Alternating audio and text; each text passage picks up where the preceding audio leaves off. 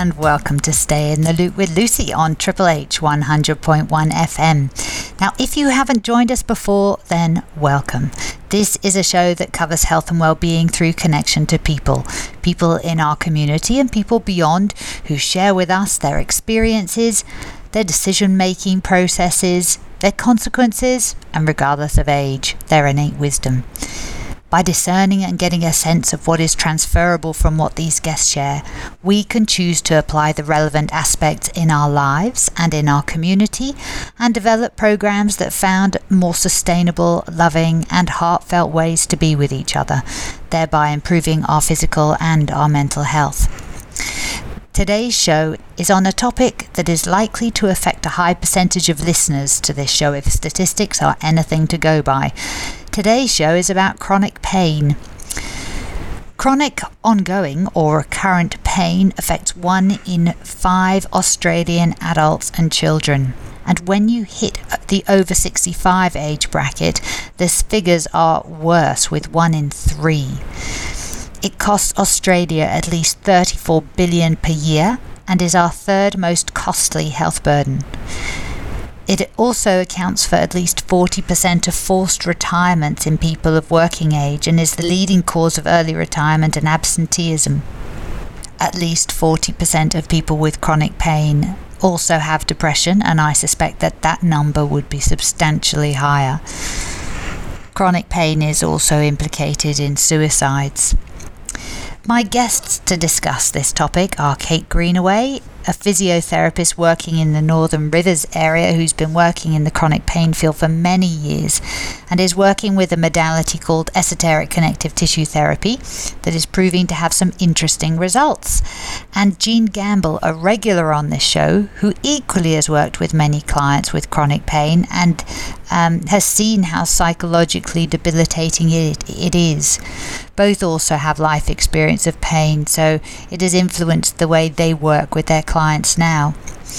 Now, I should probably share up front that I've been a massage practitioner for many years and have trained in all sorts of massage styles from the more gentle aromatherapy and palliative care, lymphatic drainage, to sports massage, trigger point therapy, all sorts of even more invasive techniques, and then the least imposing esoteric therapies, which are the ones that I practice much more often now. So I've been aware of these therapies for many years and observed the difference they've made in people's lives. So I wanted to share more about the esoteric connective tissue therapy and its work with chronic pain because the more I work and research in public health, the more I see the statistics on pain and realize we have to be part of the change we want to see, or we will become a statistic looking for pain management and potentially dealing with the side effects of that pain management and addictions.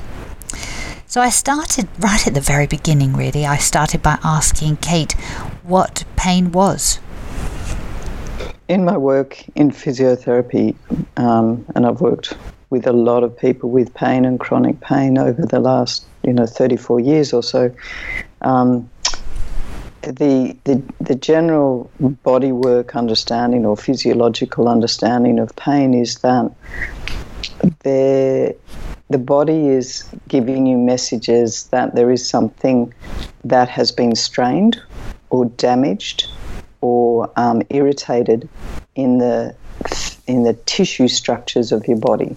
So, if you're out there gardening and you're bending and twisting and your body's getting a bit tired and you're not listening to it, and then you just go for that extra dig or shovel, you overstretch a little bit, the structures get pulled, then there's a response from the structures to tighten or um, contract or pull, and then you get a tugging sort of sensation, which stimulates pain nerves that go up your spine into your brain. You get the message of pain, and you go, oh. You know that that experience where you go, oh, I've got to stop. I do. My back's, yeah, my back's going to go. My back's going to go. I've got to stop. Yeah. So, it, your first instance of pain is very much a warning mechanism. It's very mm. much something that the body is giving you a message that you're overdoing it and you need to pull up and stop and either have a rest or you know change your posture or do something different or So that's initially that's the acute pain. So it's getting your attention. It's saying, "Hey, stop ignoring me. I'm going to make you listen because you might not have listened to the early warning signs." Yeah, perfect. It's a mechanism to stop further damage in your body. Right. Okay, super smart, if you don't mind me saying. oh yeah, the body's super intelligent. Yeah. So what does this word chronic? When does what does that mean and why why would anybody use that word? Okay, so medically, chronic pain is considered if you've had it for more than three months. Now, don't ask me who stipulated the three month mark, but that's just the general accepted um, uh, philosophy of treating or understanding chronic pain. So, chronic just means long term. Yeah, you've had it for more than just a few weeks. From, say, if you have an acute strained ankle, then it's painful, it's swollen, and then it gets better, and your pain goes completely. It's different from that. It's when the pain um, stays either at um, a chronic level, so it stays at a, a steady state level, like that low grade chronic backache that just doesn't go no matter what you do. Um, or it can be a low lying pain that's been there for over three months and it goes up and down in response to what you do with your body and your postures and your activities. But it's generally considered a condition for longer than three months. And then medically, tend, what tends to happen is the doctors or the medical practitioners will offer you a management protocol because I've researched and researched and researched about chronic pain, and there's no accepted protocol to cure pain. It tends to be you've got this pain now, let's manage it and try and prevent it getting worse. Jean, Hello. You work an awful lot with people who are uh, coping with things that they may perceive to have little, little or no control over, and pain would probably fall in that category, wouldn't it? Indeed, it does. People perceive that pain happens to them. They don't feel that they have caused the pain. So there's a, a sort of victim mentality like, oh, I've got this migraine again. And it's not, it just comes, you know? Yeah. But when we unpack what was going on before the migraine, there might have been an intense period of work or a lack of self care where you didn't drink enough water that day because you were very absorbed in meeting your deadlines, or stress. You allowed yourself to get caught up in the stress of the project or the relationship, and the stress triggers that neurological pathway so that the the, the pain comes into the brain. But as Kate was saying, it's always a warning mm. that you're doing it wrong and you need to do it differently. Mm. And I think if we can bring that understanding into the listeners who might be struggling with chronic pain, to say, this is not happening to me, I am making it. Mm. And then you can start to get some understanding of. Uh, helping yourself more than just feeling like you're a victim of it it's a really key point that you've brought up there, um, Jean, because I know from when I'm in pain, if someone tells me that I'm responsible for it, it feels like a massive judgment. But actually, what you're saying here is that um, it's it's about getting some support to track back um, in a non judgmental way, what are the movements that have taken you to the place where your body has had to give you pain to say, Can you stop, please? Whatever it might be. And, and we're not always the people who have the answers. We sometimes need other people to come into our lives to help us from an observer's point of view, um, ask the right questions so we can tease out the pattern of behavior that's resulted in this pain. Exactly. You know, I mean, if you think of a little child in the kitchen who accidentally puts their hand on the stove and then the hot plate and then pulls it off, that's your your kind of primal I did something, my body didn't like it, I have to stop doing it, what Kate was explaining. But it gets much more sophisticated than that. So I think that understanding that it's a, a warning mechanism for us to stop doing something we're doing. And when we override that persistently, then the, the pain has to become embedded as a kind of smoke alarm that doesn't go off. Mm. Kate, do you find that people start identifying with the pain that that they're experiencing and that that exacerbates the pain? Yeah, Lucy, that's a really great question. Um, I, I, I have quite a few clients who, yes, would come into me and they've experienced and experimented with all sorts of therapies to try and f- so-called fix the pain, which is understandable. You know, pain's not very comfortable, and you don't want it. And but unfortunately, they they they do identify with the pain, quite a lot of them, and they um, see it as that they've done something wrong. There's something wrong in their body, rather than, okay, the body is telling me something. How have I been moving? What are my emotional stresses or strains? You know, like Jean said, there's a lot of layers and layers underneath pain, whether it's the headaches or the more musculoskeletal pain. There are a lot of layers that of um, imbalance, if you like, in the body that can lead to pain. But they tend to just go, okay, there's a problem, there's something wrong in my, my body, I've got to fix it. So they can get quite obsessed about their pain levels and the way it's responding to what they're doing in their day to day activity. They just want to get rid of it. And what happens is, I'm sure Jean could um, uh, talk further on this, is the nervous system gets overstimulated because it starts getting um, their whole body is tense because they get fearful of more pain. So their whole body gets tense. Their connective tissue, which is all through their body and is very essential for um, pain free movement, gets very tense and tight. Everything is compressed in their body. So every stimulus, whether it be emotional stimulus or physical stimulus, um, can heighten the pain and they feel out of control. So they get absolutely, some can get absolutely obsessed about fixing the pain and getting rid of it. And it leads it leads to a high level of anxiety in the body because you're you're, you're fearing, you know, the pain already is is there hurting you, and then everything you do exacerbates it. So then you become anxious that you the anxiety increases the pain, which increases the anxiety, and you get into this cycle. It really is a, I mean, it's a terrible thing to see people with chronic pain.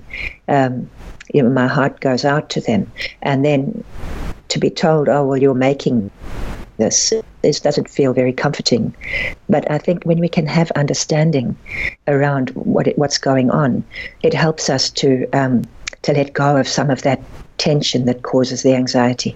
Mm. The understanding can yeah. be useful. Yeah, the yeah. understanding of the why, and mm. what you've both shared. When when you were both sharing, I could see how there is a physical overwhelm and there's an emotional overwhelm and and and yet you could go even bigger and saying, you know, so where is the life overwhelm? Because when we look at uh, when when you track back the people that I know who have, say, for example, chronic back pain, they are highly anxious, but also they're really they're really uh, they're overworkers as well. They're, there's a there's a pace to life that they have gone that um, kind of doesn't have time for this pain as well. It's mm-hmm. you know I'm, I'm just uh, just came to me as you were both talking that it's it's a life thing that overwhelm. It's everywhere. What that's that's so true, Lucy. What um, might also help the listeners um, to understand more what is going on in the big picture for them if they do have chronic pain is some present um, not so much with the heightened anxiety, but what concerns me more is when they're in that, like you were talking about the life picture, they tend to become just um, given up almost, you know, like their their bodies because when you've got chronic pain, it's very wearing. It wears you down. It, it really, if you talk about your energy bucket for your day to day living, mm. it becomes so depleted, you know, like a petrol tank with a pipe that's draining your petrol away, and you mm. want your car to go full steam ahead, but you have no petrol. And they just get really flat and listless in their body, in their physical body.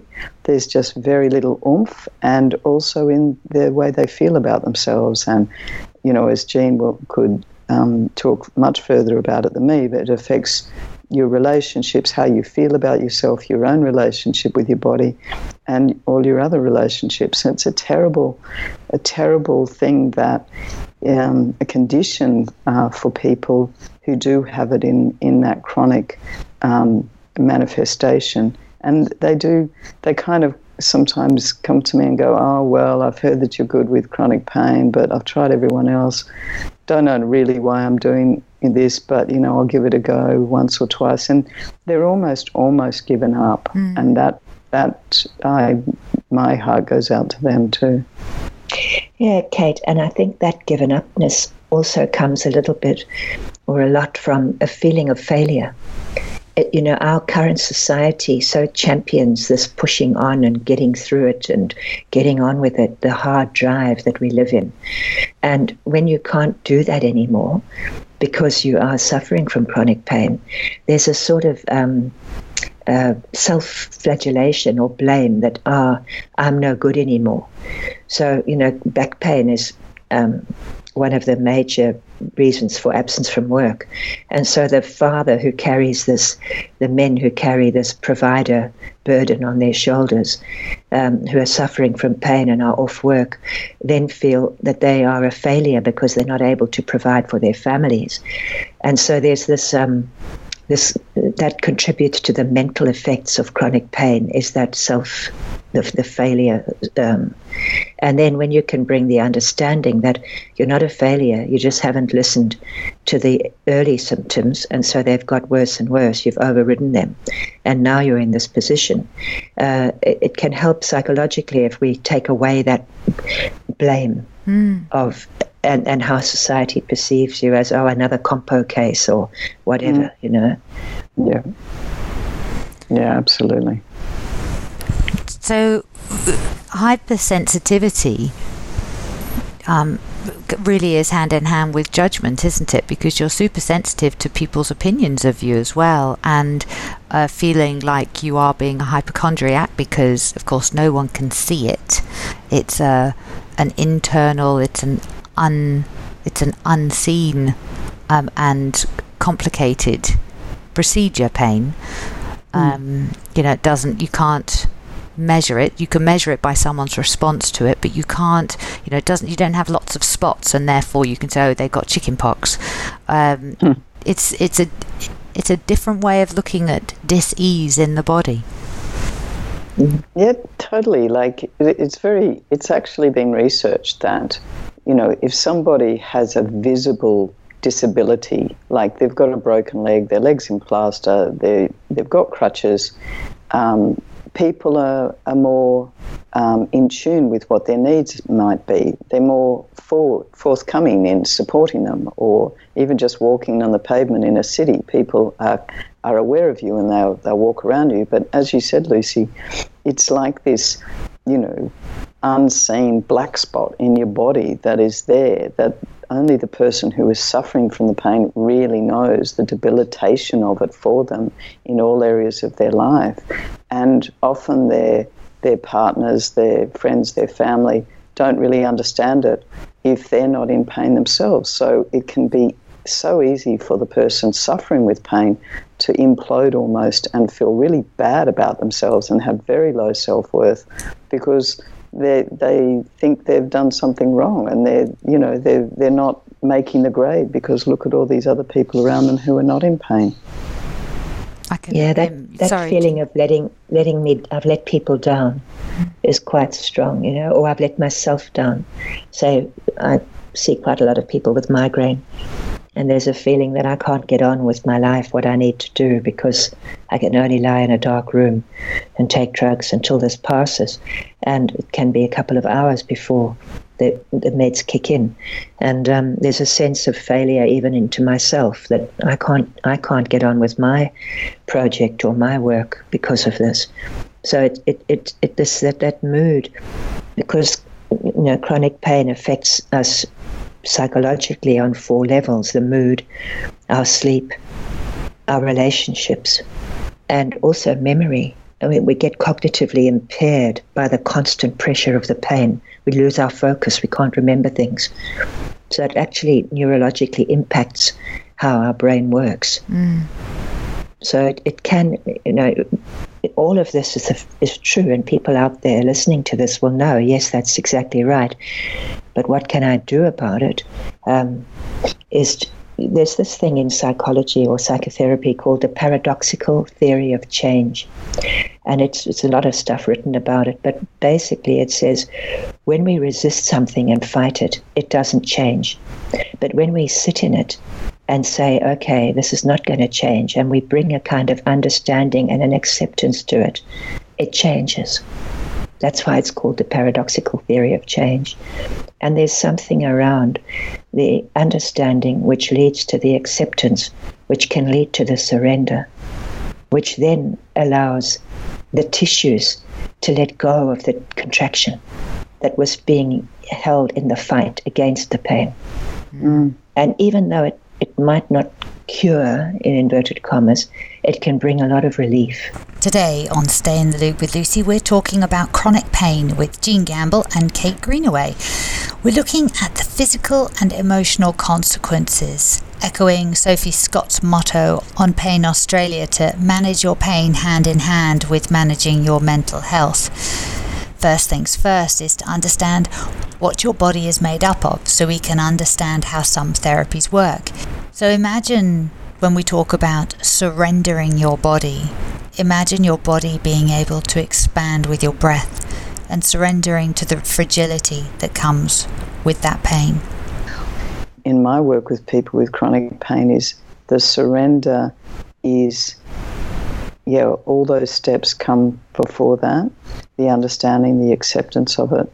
The surrender is like uh, as you say, Lucy, like a relaxed breath through your body. So, for people who have been so tense for so long because of the pain and the fear or anxiety that goes with it, then their nervous system has completely shifted from the normal, steady, calm state to the hypervigilant state or the you know flight or fight res- response state. But there's a way that you can support your body to surrender in just breathing more gently which is your normal natural breath in and out through your nose but letting the breath go through your lungs without trapping it in tightness around your waist and having a higher higher breath like so a breath just in the upper chest. So it's like you're sort of ready to um, fight or flight. Um, I, I talk my clients through a way to reconnect more to their body so that they actually feel more at ease in their body. See, it is a catch 22. The body feels so sore and so flat and so yuck. People lose their focus of and their connection with their body so they become much more racy in their head trying to fix it.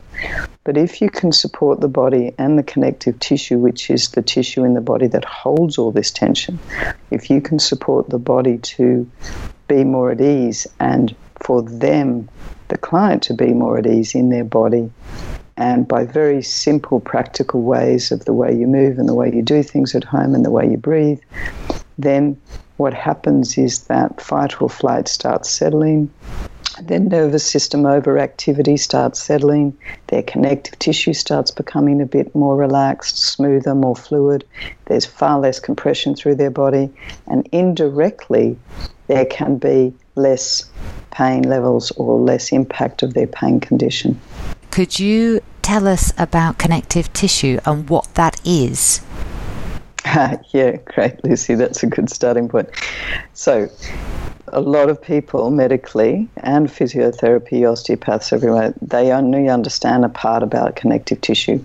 Connective tissue is really, really important to understand in what it is and how it supports our body. So, connective tissue is the foundational tissue of our body. When you're a baby, you're all connective tissue. And then when you develop the, and grow, the connective tissue develops into brain tissue or bone tissue or muscle tissue, ligament tissue. The fascia that Jean was referring to are sheets of connective tissue that are between layers of muscle that tend to hold us up, you know, keep our skeleton and our trunk in balance. And it's much more than that. It's within the organs. It's it's basically everything in your body. Uh, so it, it has a really important role in communication, so the body knows what's going on with all the different organs. They balance in their working together. If you stub your right toe, you walk in a slightly different way to compensate for that via your connective tissue and its communication through the whole body. Your left shoulder even knows about your right toe. Um, it transports um, uh, white blood cells, very supportive for your immune system. It supports your your hormonal system with transport of hormones and biochemicals. It's it's much more essential for our natural abundant vitality than a lot of people are aware of. I've studied it for a lot, and I've worked with the connective tissue for about 18 years. And I have done studies on people with chronic pain with connective, uh, in working with the connective tissue and it, it makes a significant change in the impact of their pain conditions. Amazing. So um, they, they, can find out about some of the work that you've done, some of the studies through esotericconnectivetissue.com website. Is that correct?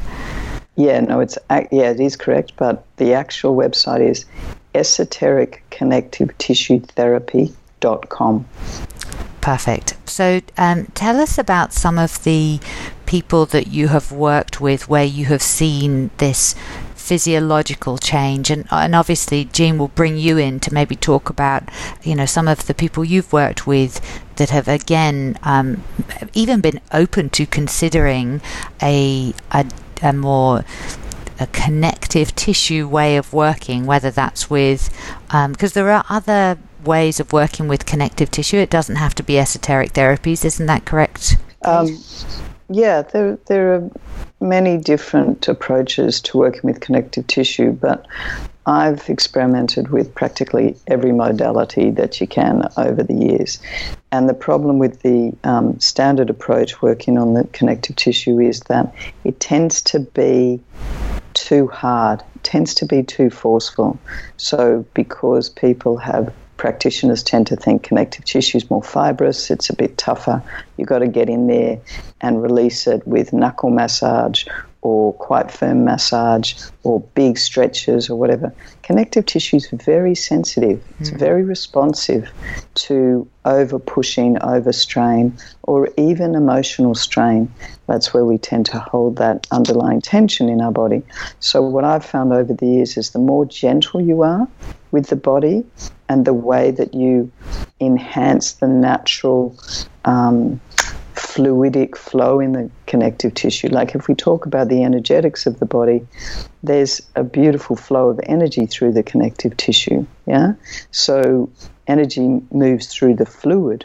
And so if the body is more fluid, then you've actually got more of that um, you know, the what I was talking about before, the battery pack, your your energy levels are going to be more heightened because your body is more fluid and flexible, allowing an energetic flow through the tissues, allowing a, a smoothness and a space so that the joints can slide and glide and not be in compression. So, the problem with the traditional way of working with the connective tissue is that it can be a bit functional and mechanical and forceful rather than gently assisting the normal flow through the connective tissue with gentle movements on the body. And people with with chronic pain are already in that heightened sensitive state, you know. So they need to feel safe. Mm. And that for the mind to actually know that somebody there really understands and will be extremely nurturing and gentle with you. So when you when you go and see a person who's working in, with the connective tissue therapies, they they're very very concerned with making you feel nurtured and safe. And there's already a letting down of the nervous system when you lie on the table, you get a hot towel put on you, you get warm pillows put on you. There's a sense there of, of the, that, that cocoon of safety and holding, which is very um, conducive to letting go of the contraction that is causing the pain in the first place. Yeah, very true.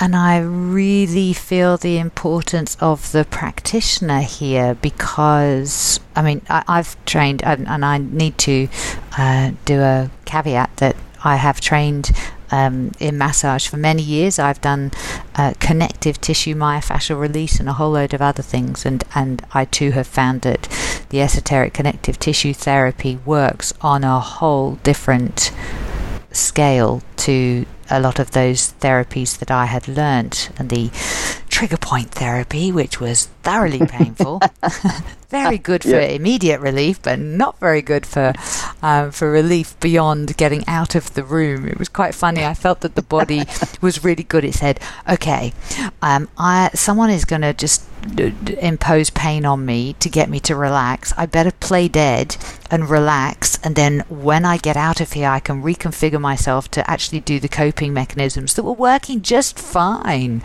um, before the pain was inflicted. Um, but what I love about what you've both shared is that if the practitioner has felt in their body what a smooth, a flowing connective tissue feels like, what it feels like psychologically to not have that tension in the body, they can support the person to breathe both physically and emotionally in the same way. And it is it's not a mental process of I'm going to put a warm towel on you. It's actually that there's a greater understanding of what that warm towel represents and what it says to the body. So, Lucy, what, what you're, what, where you're going here with this is what in psychotherapy is called uh, field theory. And it's this energetic web of, it's sort of like connective tissue, but it's an energetic web between all of us. And current research now is um, is showing this up in cameras, and they've got photographs that actually show this energetic field that connects all of us and surrounds all of us, and and we emanate into this field. And so, if the practitioner is already consciously being relaxed and gliding and smooth, then that emanates and is picked up by the energetic field of the of the client. So there's a kind of osmosis that goes on between mm. you. Mm. And it's yes. quite commonly used now in psychotherapy, this field therapy, that the field of the therapist influences the field of the client before you've even said anything. Mm. Yeah, very true. Like I, I have over many years of working with um, the connective tissue and esoteric connective tissue therapy, my body has changed. The way I move has changed. I'm way more gentle with myself, more more supportive for my connective tissue to be more fluing, uh, fluing. more, good word. More, that's a good one. I just made it up. Yeah. More fluid and flowing. Yeah. So that when I move around my client or in the room, I'm not you know, knocking things. I'm not hard. I'm not pushing. So, as Jean says, that gives off some really, when I'm moving gently, when I'm open to the client, I'm really meeting them in terms of where they're at and what they've talked about. And then as they lie down on the table, I'm supporting them to be as relaxed as they possibly can. But the way I move and the way I am in my body gives off vibes, if you like. So if I was to come into the room and I was there with my client and I just had a big argument with my partner, say, and my body's tense and I'm angry and I haven't expressed all this stuff, then I'm giving off all these tension vibes and the client's just going to sit there tense as going, What is this woman coming at? And I don't want her to touch me. Mm. So the, the responsibility of the practitioner and the way they live their lives and the way they are and the way they move their body is really, really essential in supporting the client not only in the physical sense but in the non physical cues as well. When you consider that chronic, ongoing, or recurrent pain affects one in five Australian adults and children, and that over 65 the figures go to one in three, this is a conversation we really need to have. We've been talking so far about how it's possible to feel so to feel pain in the body and yet surrender to feeling that pain in order to get underneath it to feel to build your movement and your flow back in your body and to learn to trust that you can move without that pain dominating your every movement our emotions play a really large part of this and, and it builds a tension in the body how what feeling is transmitted through our energy field around our body. Babies pick up on this so well. But you know what? How do we test that theory? I can't help yeah. feeling that sen- people with chronic pain are highly sensitive to anger and to resentment kind of that bitterness that that that resentment of their condition so they they might have a lot of that from from suppressing how they're feeling and not being able to express and it's it's just built up into this this suppression. A lot of um, the blogs that I have read and the, the articles that I've read have really spoken about the good person getting pain and the explosion of that um, being met by someone else who equally is suppressing. And when we when you spoke about field therapy, therapy Jean, Babies are very honest. They do not have the social niceties. And if they're around someone who's angry, very often they will cry and not want to go to that person. They feel it and are honest about, you know, thank you, but no thank you. But whereas a practitioner working with a client, if you are desperate for a cure, you will put up with a practitioner who's coming across as, as angry and perhaps perhaps um, do yourself uh, more harm by not speaking up than if you had spoken up. Yeah, it doesn't even have to be an angry practitioner.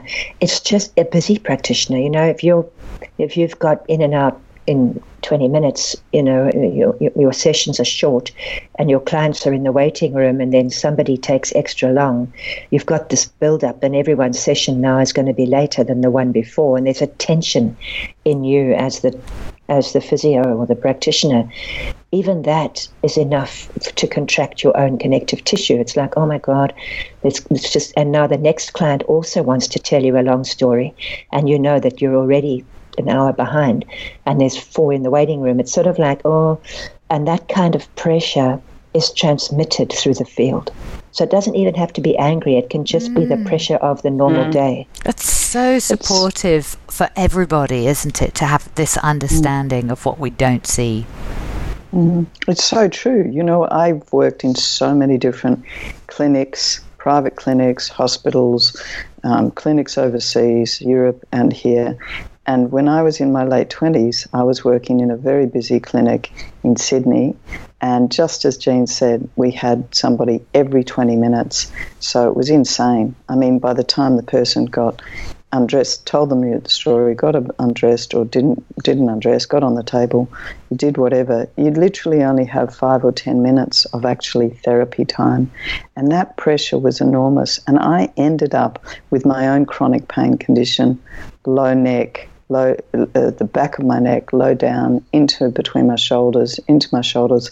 It was awful. And I had that probably for 18 months, that condition. And slowly I came out of it when I took myself into a different work environment with much less pressure. And I um, started looking at being a bit more gentle, a bit more self caring with myself, and not put so much pressure on myself emotionally and physically. And you know, when the practitioners how they work is causing chronic pain while they try and cure clients of chronic pain. Mm. what have we got? It's, it's a bit, you know, mm. it's not an ideal model. So, um, I'd love to get some idea from both of you. What would be how how does how does someone start if they've listened to this and they've gone, you know what, I I really need I, I would really be open to considering that, but um, but I might not be able to get up to where you are as a uh, as a practitioner. What can I do for myself in my day to day while I um, while I experiment uh, and test this theory? It's a very, very good question, Lucy. And from from my perspective as a psychotherapist, um, a lot of it is about your own mood regulation. So you have to watch yourself for stinking thinking. like it. I love it. Uh, and falling into those negative states. And I, I, I, once fell off, I used to horse ride in my past life, and I once had a whopping fall off a horse that was going at full pelt. And I, I broke one rib and cracked two others. And um, it was excruciating. And they said it should take six weeks. Well, six months later, it was still painful. And it gave me great insight into what it's like to live with pain. And um, it, I, I, thought maybe that's why I got it because prior to that, I'd always sort of never really had any pain and didn't really have much understanding for people with pain. It was before I was a therapist, but um, so that stinking thinking of there's nothing I can do about this, and that spiraling downward into a depression because of the nature, where chronic virtually means incurable. And so you can you can throw your hands up and say, well, it's incurable. I've got to live with this for the rest of my days. And the effect of the painkillers on your um, on your system, because of the kidneys having to process all of that, uh, it can also be debilitating. Mm. And so you can just talk yourself into a very negative state. So I would say one of the things to watch out for is keeping yourself occupied, taking the focus off the pain, using your medication as much as you can, seeking something like connective tissue therapy, and also orthobionomy is another very, very gentle um, modality that works with the connective tissue. And it's, it's a sort of thing where you, like connective tissue therapy, you go in, the practitioner puts their hands on you, you fall into a kind of coma or you go to La La Land and you come out and you feel wonderful. But when someone said, What did they do? you say, I don't know, because I just sort of drifted off into some place far away. but it felt wonderful. Mm-hmm. and so getting that, but honestly, looking at your lifestyle, what you've set up, how much stress you're living under, and really taking steps despite the pain to address those issues rather than falling into that given up energy that Kate was talking about earlier. And, you know, I understand that there is reason to be given up, but it's not helpful mm. to fall into that. What you've just said there about your stinking thinking, it's okay to be angry or it's okay to be upset or it's okay to to feel frustrated and resentful but don't deny it but equally it's not helpful, so find out why. Yeah, don't dwell on it. Don't repress the feelings, but don't also allow that downward dragging spiral. Hmm, okay. And the way, in terms of um, that's that's that adds a whole other understanding and dimension to to people that um, for people and listeners with chronic pain, and that's what I would add to that is, which supports what Jean is saying, is we underestimate how important the way we move and the way we are in, in our body is in terms of shifting the focus on you know negative thoughts. So you know the bottom line is your connection with your body. If your body, if you don't want to have a bar of your body and you feel horrible about your body, then there's that creates a tension if you actually allow yourself to feel, even though you've got chronic pain, you can still feel actually quite lovely in your body. And I know this might be challenging to some listeners, but it's very true. I've experienced it many times myself with chronic pain, and so have hundreds of my clients. And if you shift the way that you um, move and the way you are with your body, then you start connecting a little bit more and a little bit more with your body and not be fearful of your body or feel negative about your body. You know, if your body feels crap, we're going to feel crap. Mm. If your body feels more light and smooth and flowing when you move, you're going to feel light in yourself. It, it really is common sense. And the way I present it or support people is get them to just do very, very simple things in, within their day, very practical things like every so often stop and You know, can you feel your ribs moving in and out with the rhythm of your breath? Is your lower tummy relaxed so that the breath is going down more into the lower part of your lungs rather than being caught and uptight higher up? Um, yes, it is great to get the therapies, but particularly, I just wanted to clarify it, it's called esoteric connective tissue therapy, not just connective tissue therapy. There are many connective tissue therapies out there, and that is the therapy that I find is the most supportive of all that I've used, and I've had lot, lots of it done on me. Mm. But you need to know or support yourself in your day to day life. How can you be a bit more flowing in your body and more gentle so there's less tension and less compression and indirectly perhaps less intensity of pain. But there is, we all have a natural quality of gentleness in our body. So when we move more uh, smoothly, more flowing, then that kicks in that natural quality. You know, when you're, say, an adult and you're holding the hand of a toddler and you're just walking with the toddler, I watch people I treat babies and toddlers too, but I watch people with toddlers, and the adult, no matter how tense they are, they naturally go into a more relaxed, gentle state and they walk with the toddler. I mean, unless they're angry and they're, you know, pulling the toddler, but generally they're with the toddler, they walk gently, they're, they're holding the toddler's hand more gently.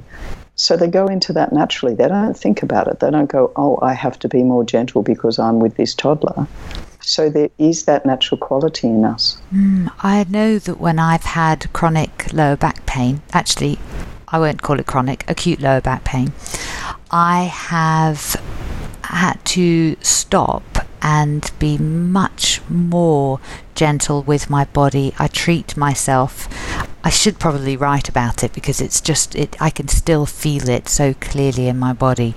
Um, it's it seems like a gift at, you know, part way through when I get over the, the pain, the initial pain, but I am so much kinder to myself.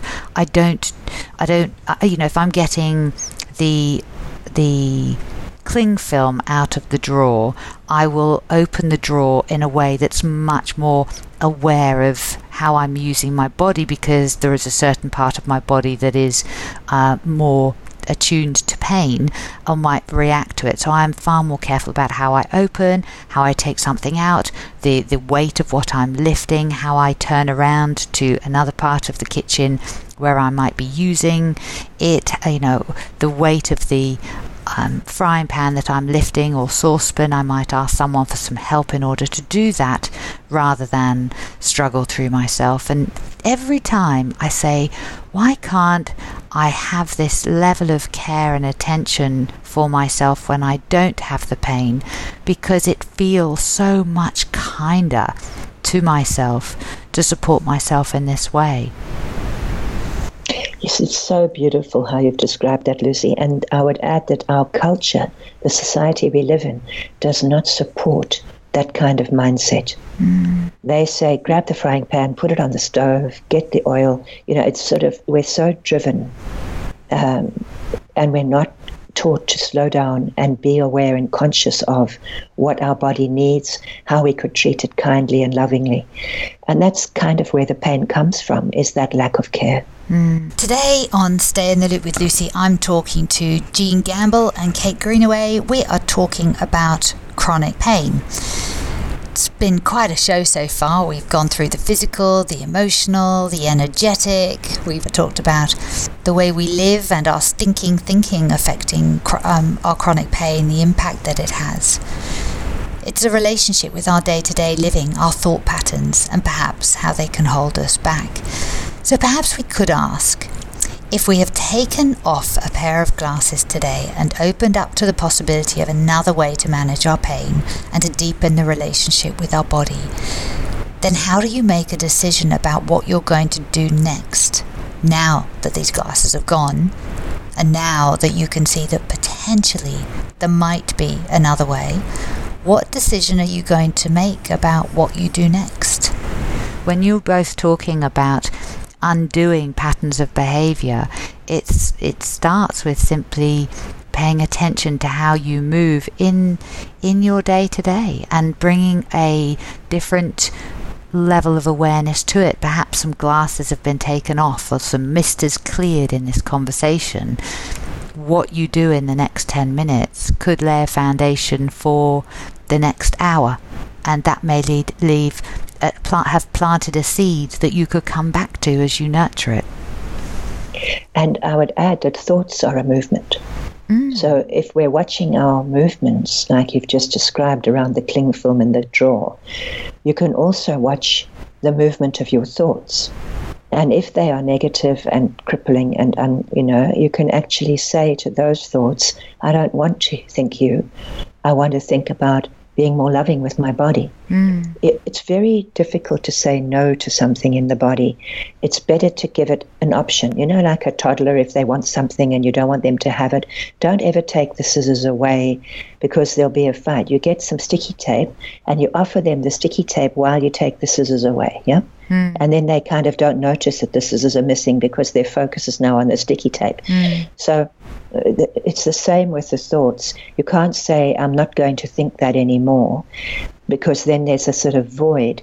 So you have to say, I'm going to think about being caring and loving towards my body rather than that negativity that was there before. Mm. So if you think all your movements are now being careful, you're being careful with them, include thought in that movement range.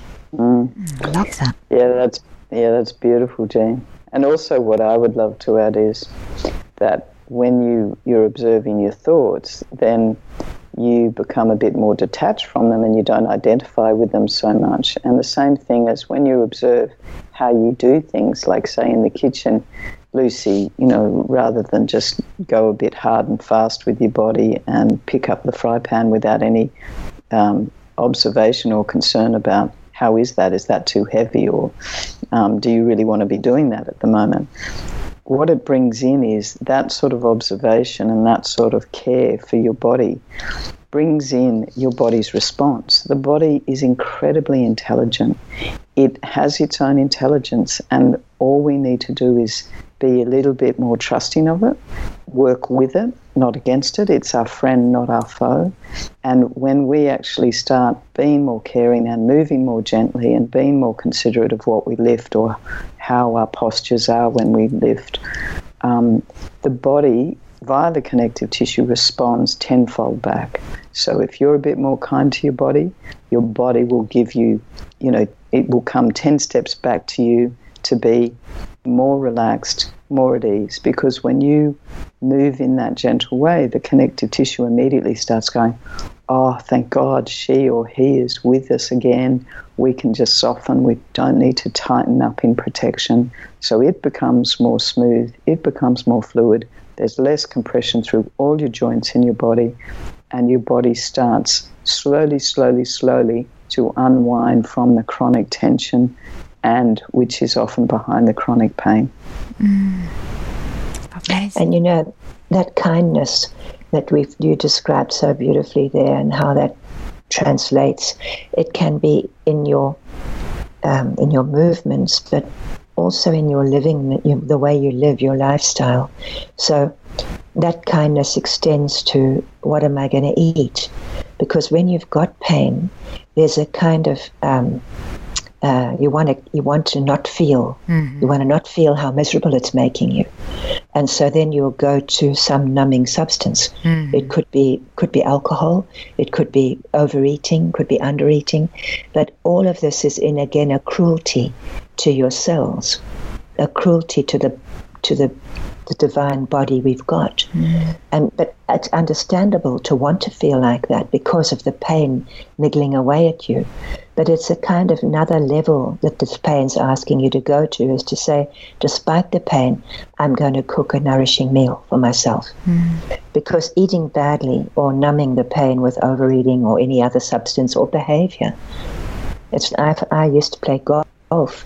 And I would find people on the first tee taking four painkillers before they tee off to get them through the, the first nine holes, and then take another four painkillers to do the second 18 holes. And I would say, you, Did you think about not playing today? And they'd say, No, no, I've got to get my weekly golf in, you know, it keeps me alive. And I'm thinking, Well, if I were your cells, I wouldn't feel loved. That the gulf is more important to the mind than the actual kindness to this body that serves us so beautifully if we treat it with respect and kindness.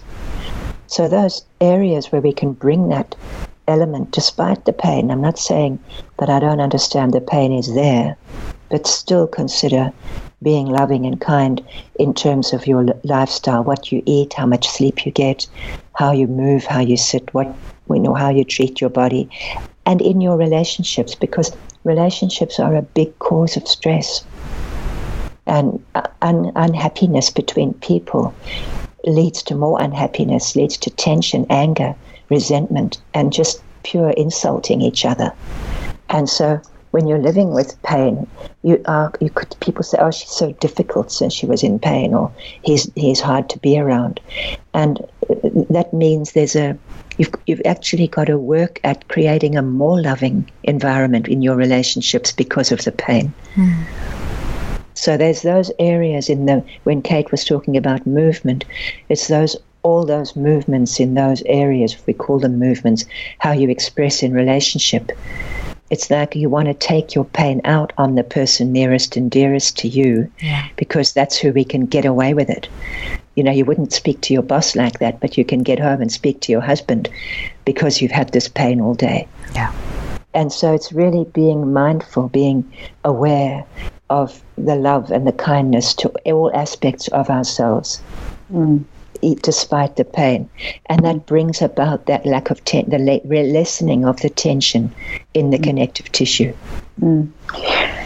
And I love that, Jane. So what you're bringing is that it's it's a, a very very um, uh, multi-layered sort of condition. You know, like it's not just that area of body that is in imbalance and that's causing pain. There are so many layers behind chronic pain condition. And so it, it needs a much more holistic, in the true sense of the word, a more holistic approach. Um, and, and you need support. You know, people can't do this on their own and they shouldn't be expected to. So you do need support. You know, like um, the people that I've treated over the years with chronic pain, the way that they start becoming more aware of their body, to view their condition as uh, a, an actual opportunity for them to heal on many levels, emotionally, physically, and energetically, then it changes their whole attitude to their condition. And they might go to a really great naturopath and get more understanding of um, great nutrition to support their condition so that they eat foods that are less inflammatory you know, there are some foods that increase inflammation that are more acidic. That's not my field, but um, you know, I've had a um, support with a great naturopath myself, and so I get more understanding of the foods that support me and nourish me, as Jean said.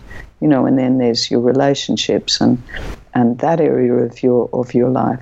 It's it's holistic and it should be, and it's a great opportunity for healing on many levels. I've seen so many of my clients absolutely transform in not only their physical condition, but how they view themselves, their own relationship with themselves and others. So clearly, reducing pain is a national health priority. We could consider ourselves part and parcel of that call to action, couldn't we? The prevention model suggests that we put self love and the ability to discern what we say yes and no to higher up the list of priorities. The daily moment by moment daily moment by moment practice of self care is more than just a tagline or a wish list. Prevention needs to be a willingness to action, a willingness to action, and then action. But most of all, I reckon we need to bring understanding first and foremost. We have free will to go to the pace that works for us and to see the modalities and the practitioners that work for us and, and do that all within our own capacity. This show made me really consider how relevant the reflection of the connective tissue is to the interconnectedness of us all. And I'm really grateful to Kate Greenaway and to Jean Gamble for joining me once again. Yeah, a big thank you to them for being part of this show. So, again, coming back to our interconnectedness, it's just like the inside of our body, isn't it? When we connect to each other's essence, the body has no interest in borders or genders or in the man made divisions of religion, nationalities, and races. It's our arrogance to separate our connectivity and from the world around us leaving us all in a very precarious position for our own health and well-being and of course the well-being of our environment we can't consider ourselves in isolation anymore in, in my view and really that is the passion that I bring to this radio show Tune in live on Triple H 100.1 at 8.30 on a Sunday morning, or you can listen later in the day via the Stay in the Loop with Lucy podcast, or wherever you get them. Don't worry, I'm on iTunes, podcasts, SoundCloud, Stitcher, and TuneIn at the moment. Once again, it's always pertinent to remind ourselves that whatever has or is happening in our lives, we are and will always be us, constantly learning, but underneath and in our essence, amazing. The key is to reconnect with that space and learn to build a relationship with our body that holds that essence so we can recognize when our body's trying to tell us something is not quite right. And then seek support with the appropriate support service, be that mental or physical health. By listening and responding, we can build tools to address what we do not yet feel equipped to manage. Because, of course, we most likely do have the skills, we just don't have the confidence to apply them and look for support in the community. It is there, so time to open up to that support and learn to trust again. That way, we don't wait for life to come to us, we take ourselves to life and be the change we want to see. Till next week's show, be kind, be caring, be loved, be all of you. You've been listening to Stay in the Loop with Lucy on Triple H 100.1 FM. This is Funky Fabulous with Rachel Kane and Benjamin Hurt. See ya.